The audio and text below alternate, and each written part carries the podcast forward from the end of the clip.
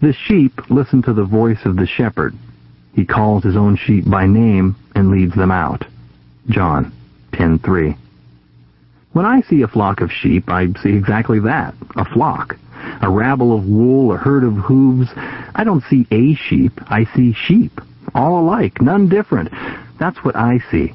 But not so with the shepherd. To him, every sheep is different. Every fact is special. Every face has a story. And every sheep has a name.